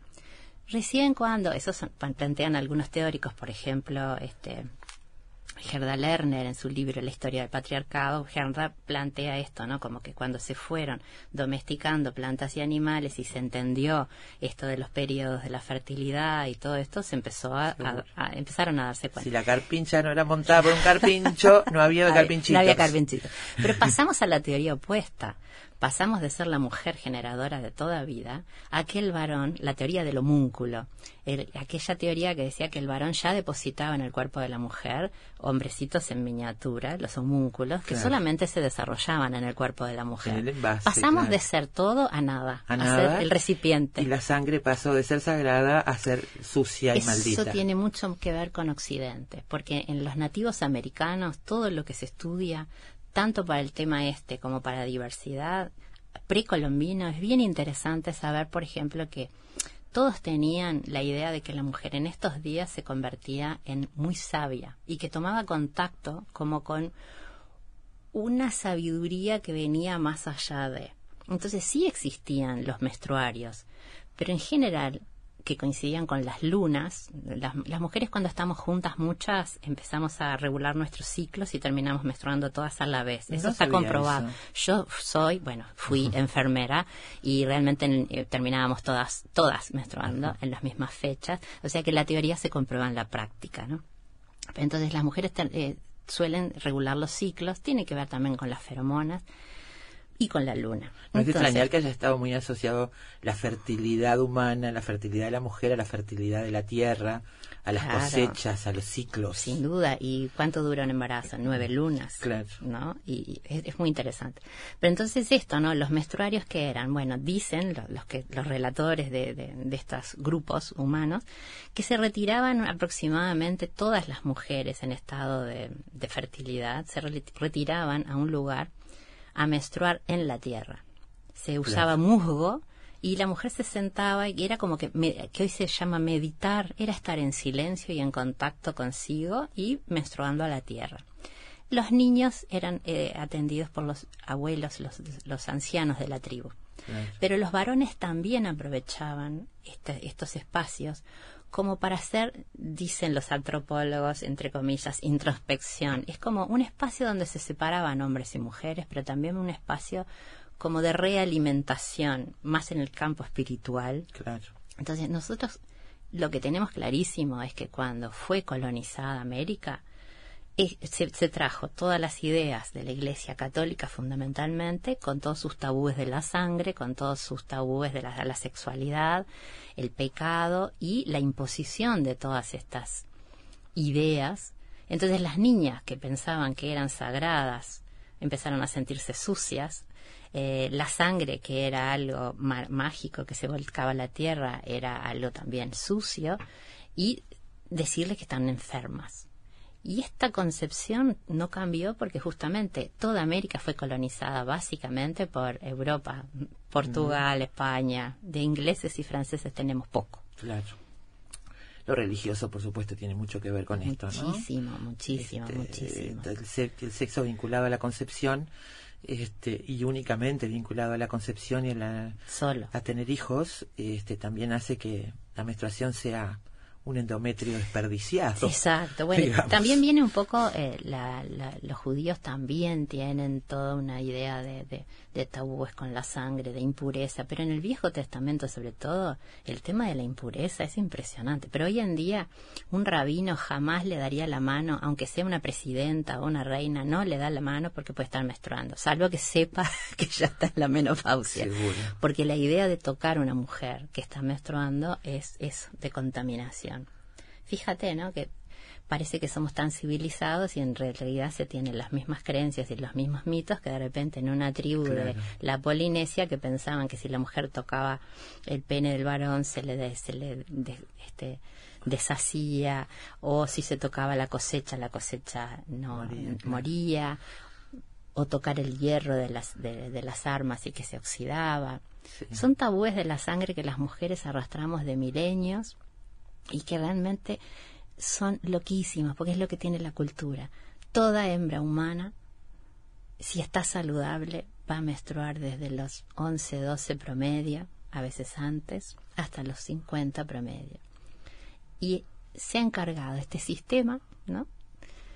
de hacernos sentir inadecuadas, enfermas, tener vergüenza, tener y por qué tanto dolor. Bueno, Margaret Mead, por ejemplo, entre otras cosas, vio que en las en los grupos que ella estudió en Samoa, eh, los cólicos eran muy poco comunes. Ajá. Habría una relación, lo plantean algunas autoras como Lara Owen o mm, Casilda Rodríguez, son mujeres que han trabajado mucho estos aspectos, de que habla de que cuanto más vergonzante y rechazada es nuestra nuestra cons- cons- eh, constitución de mujeres menstruantes, más cólicos y más espásticos van a ser los úteros y por eso más dolor. Increíble. No debería haber dolor. No debería. Y yo digo, personalmente tuve eh, hace muchos años, cercano a los treinta y poco, hice una terapia donde justamente la terapeuta que trabajaba con este libro de Lara Owen, que lo recomiendo, se llama Tu sangre es oro, Lara Owen, creo que está libre en internet. Justamente una de las cosas que me hizo visualizar en un, en un espacio terapéutico fue lo que relata Lara Owen que hacían las nativas americanas. Visualizar esto de entregar la menstruación a la tierra como algo natural, que, que fluye relajadamente. Bueno, eso fue el comienzo en mi vida personal de que los cambio- comienzo, eh, radical. ¿Verdad? Mi vida personal cambió. Bueno, lo psicosomático Exacto, funciona, no hay vuelta. sí. Y la mayoría de las veces es tan intrincado entenderlo y saberlo que no una vez que lo vemos más claro, Sí, sí, somos una podemos unidad. actuar, claro, Sin claro. Eh, en este documental hay toda una primera parte donde las jovencitas, ni no tanto, ¿no? porque hay mujeres adultas también Mm. que participan, como en encuestas donde les van preguntando, y es increíble la vergüenza que tienen de decir la palabra periodo, de, de que se sepa que saben de qué se les habla. Muchas dicen, no sé, no entiendo de qué me estás hablando, no te entiendo. Es que son- es tan tabú Se que- ríen, sí. nerviosas. y dejan de ir a clases y Sí. tienen que, o sea, cómo gestionar la menstruación en un lugar como donde viven ellas, Claro. que también hay que pensarlo en Uruguay, ¿no? El costo que tiene gestionar la menstruación Claro. es altísimo. Claro. Y hubo mucha gente, por ejemplo, que se burló en plena campaña cuando alguien manifestó que pensaba bajar impuestos. Y, se- y hubo muchos varones y mujeres que les pareció ridículo. Bueno, solamente quien no está en pensando en un, contacto. en un producto cosmético, en un Exacto. producto Quien no- médico. quien no está en contacto con el costo que tiene para gente que puede no costeárselo o no poder costeárselo, vive fuera del mundo. ¿Cómo puede ser político o política, no? Seguro. Es ridículo. Yo recuerdo que el- este proceso de que hubiera solo algodón, Sí. después toallitas, después toallitas con alas, después eh, tampones. Hoy en día sabemos que todos estos productos tampoco son buenos para nuestra salud. Entonces ahora que surge todo este otro movimiento de contacto hacia para atrás de nuevo, lo que hacían nuestras madres y abuelas, usar eh, telas de algodón que puedan ser lavables y reutilizables, es más ecológico, se tira ¿Se menos vuelve a eso? Sí, sí, se, eh, muy extendido está. A pesar de que existe la copa menstrual, que es otra... son, son como dos cosas distintas, está como en paralelo esto en Uruguay. Nosotros tenemos enorme cantidad de mujeres jóvenes que están en este campo de producir las toallitas y de utilizar las toallitas de algodón y reutilizables, es decir, se lavan. ¿no? Y la copa también se ha extendido mucho y ha sido maravilloso en la vida de muchas mujeres, pero otras tampoco se animan a usarlo, porque Claro. tú tenés a otra, la otra parte. ¿Qué contacto, qué educación sexual tenemos Con hacia cuerpo, nuestro claro. cuerpo? Y Yo te escuchaba en una bien? entrevista decir, me enseñan a lavarme los dientes, a abrir la boca con el cepillo. Y, Y no te embargo, enseñan, otras partes del cuerpo que no, exactamente. no, no se habla La de vergüenza, cómo... no, la vergüenza con el cuerpo es impresionante, pero además parece, porque sigue habiendo mucho miedo, de que la educación sexual que habla del cuerpo sexuado incita, incita a que una cosa es que tú muestres pornografía o imágenes eróticas que tienen el objetivo específico de erotizar, a que tú muestres cuerpos humanos donde los niños puedan reconocerse en su edad. Tú a un niño no le vas a mostrar un cuerpo de adulto, no necesita, pero sí conocer, aunque sea por dibujos, cómo es el cuerpo sexuado, cómo son sus genitales. Tú fíjate, Daina, las niñas todavía, y esto lo compruebo a diario, ¿eh? Y hace 36 años que hago educación sexual, en todos los contextos que he hecho educación sexual, la mayoría de las niñas, mujeres o adultas que les preguntas, nunca les enseñaron que, por ejemplo, una niña tiene que higienizarse de adelante para atrás. Si tú te sentás chiquita y que quedas colgada generalmente en el water del baño, ¿cómo haces para higienizarte? Metes la mano generalmente Entre las piernas, Ah, claro. y arrastras para el lado contrario. Entonces, aprender a higienizarte implica conocer cómo son tus genitales y cómo no debes higienizarlos. Pero para eso tienes que conocerlos. Bueno, es muy común que en Uruguay sigan sin conocer sus genitales, pero puedan llegar a iniciar relaciones sexuales, genital, sexogenitales, ¿no? E incluso a, a- a llegar a parir y no se han visto la vulva en su vida. Claro, Ese Uruguay tenemos hoy. claro.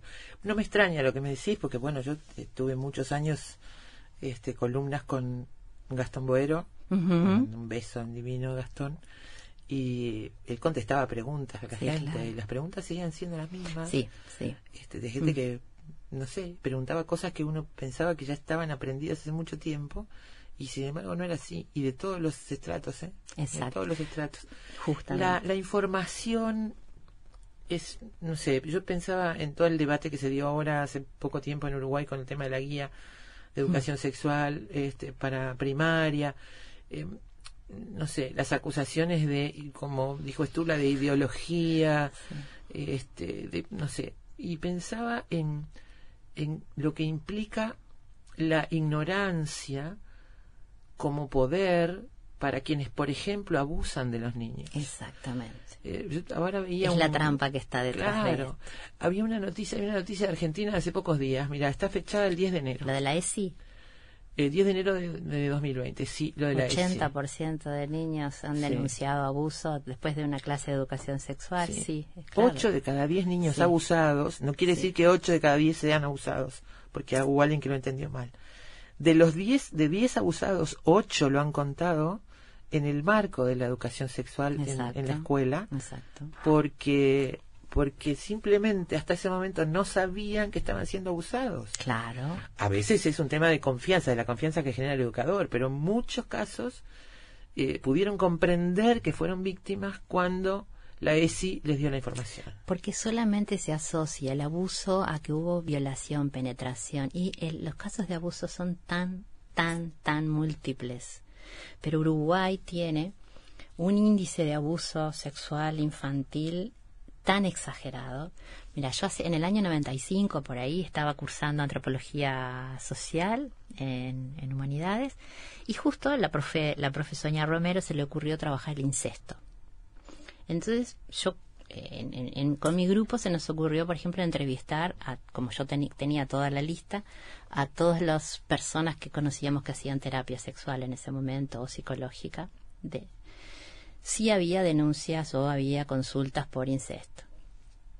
Lo bien interesante lo que salió es que generalmente las personas sienten vergüenza por el incesto cuando se enteran de la sanción social, por ejemplo, hermanos Claro. o tías con sobrinos, cuando es en ese grado de parejas ya adultas. Pero lo que salió, que después dentro de la clase éramos unos 60, se nos ocurrió antes de presentar nuestro trabajo y nuestros resultados tirar una encuesta chiquita en alumnado de nuestro propio curso.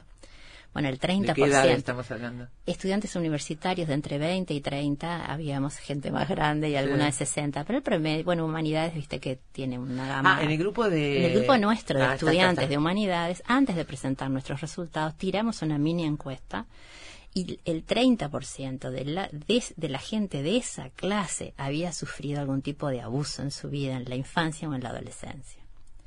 Y así jugando, te das cuenta que ni siquiera era una investigación seria.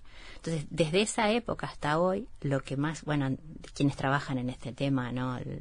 Lo denuncian todo el tiempo, los casos de abuso en Uruguay son muy exagerados. Y en clase nosotros tenemos que la cantidad de gente que ha sido abusada, que en Estoy algún pensando momento en la puede- punta del iceberg también, ¿no? Porque uno dice eso muy exagerado, es lo que sabemos. el solo lo que Y lo que sabemos. no nos enteramos. Solo lo que sabemos. Entonces es un fenómeno endémico, extendido, terrible, y que justamente todos estos grupos reaccionarios, conservadores, que se oponen a la educación sexual, lo que están evitando es que las infancias tengan herramientas para poder de alguna manera tener voz ante aproximaciones no adecuadas de adultos, Sí. que generalmente son dentro de la familia. Es su papá, su abuelo, su padrastro, su tío, un vecino.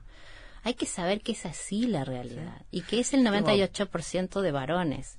Tengo un testimonio de una, de una, una mujer abusada en su infancia, en el ámbito rural en Uruguay, durante varios años. Mm. Y tuvo hijos. cuatro años hasta la preadolescencia. Y, y lo que ella me contaba es que ella no sabía durante es- de ese periodo que eso estaba mal. Ella, o sea, no sabía que estaba mal ni que estaba bien. Lo sufría porque sentía dolor, porque pero pensaba que esa era la vida. Mi amor, sí. Este, yo lo digo y se me hace un nudo en la garganta porque Me no puedo imaginarme este, que una persona no tenga ese acceso a la información.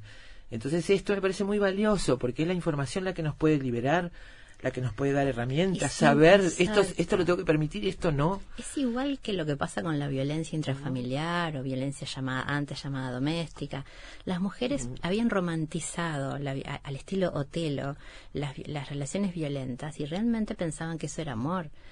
Claro. Pasó mucho tiempo para que Uruguay pudiera legislar dentro de los hogares porque de hasta la puerta se llegaba, ¿no? Claro. Pero con las infancias yo no me explico por qué hay tanta negligencia. De verdad, Aina, esto es un tema tan serio Sí. que no puedo entender cómo haya tanta negligencia en todos los decisores de este país de que no hay educación sexual real, porque está el otro tema, Daina. No hay educación sexual en Uruguay.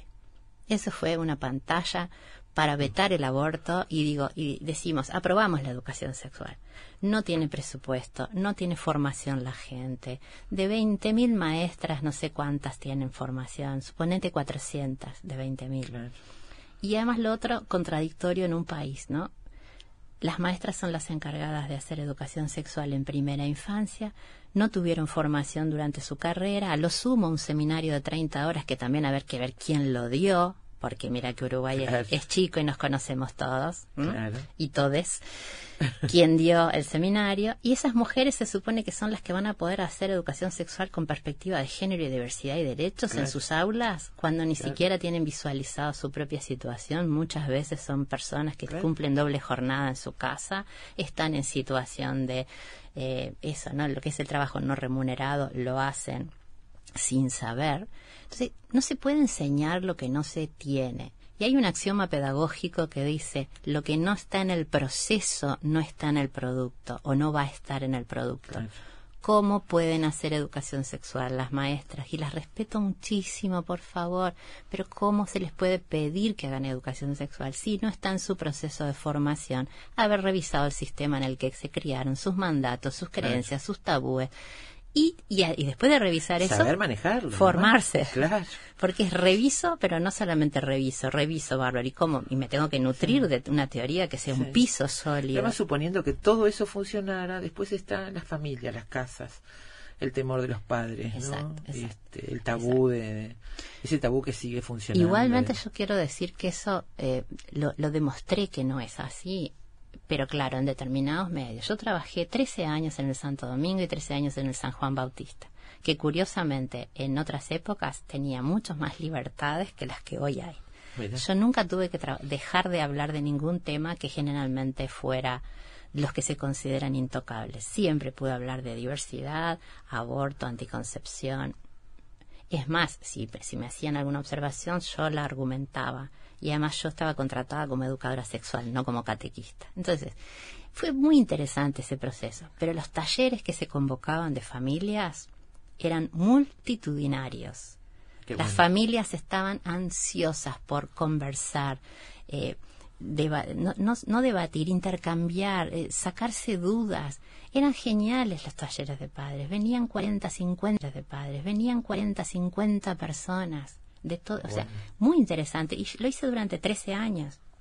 Entonces, hemos comprobado que cuando tú convocas a las familias para conversar entre adultos, no dar sermones, no se trata de ven que yo te voy a desasnar de todas tus ignorancias, es cómo podemos acompañar mejor a nuestros hijos. ¿Qué necesitan ustedes como familia entender, comprender, incorporar, pensar, conversar para poder acompañar unas infancias más, llamémosle, no sé, saludables, libres, pero estas palabras asustan también, porque la palabra libertad inmediatamente la convierten en libertinaje. Sí. No, libertad implica que una niña, un niño, por ejemplo, desde pequeño, conozca su cuerpo, pueda saber qué cosas no son adecuadas, pero tampoco convertir todo en un cuco, porque tampoco puede ser que si te dan un abrazo, ¿no? Claro. O si todavía sos pequeño, te ayudan a bañarte, que todo se confunda con abuso, que a veces también empiezan... Claro. es una línea delicada, Sí, ¿no? es una línea delicada y por eso se necesita gente formada Claro. para trasladarlo, ni que hablar. Y las familias necesitan saber y para sentirse más seguros también.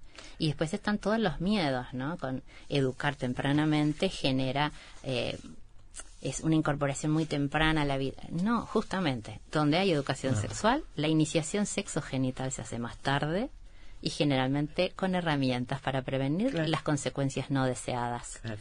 Entonces, seguimos siendo sexofóbicos y le tenemos miedo al placer. Por eso no podemos educar también. Sí, sí, ahí está, esa es el- la, la cuestión. Sin ahí duda. está la cuestión de todo. Miedo al duda. placer, miedo a que las mujeres sintamos placer, sobre todo, ¿no? Sí, sin duda, este sin duda. y, y la, bueno la forma de, de expresarlo y de hablarlo Mirta, seguiría horas conversando contigo, es un tema que me apasiona y me parece que este documental puede ayudar a comprender Sí. mucha cosa. Dura 26 minutos, está en Netflix, se llama Period, está con ese nombre en Netflix. sí, end of sentence. Mm, sí, sí. o Una Ujú. revolución en toda regla es el título en español. Y si me dejas, recomiendo eh, Lara Sí. Owen, Tu sangre es oro, y Casilda Rodríguez, no recuerdo el título, pero Lo buscamos ahora, habla lo del útero, eh, que también es fantástico. Casilda para. Casilda Rodríguez. Perfecto. que es muy bueno para mujeres que tengan ganas de leer un poco más y entender cómo nuestros cuerpos cuando sufren muchas veces es en respuesta emocional a cómo nos sentimos. Muy bien. Muchísimas gracias. Mirta Escue, amigos, educadora sexual, directora y docente de Sexur del Instituto de Formación Sexológica Integral con amplia experiencia en educación sexual en instituciones públicas y privadas del país y del exterior desde el año 1985. Muchas gracias. Gracias por venir hasta acá.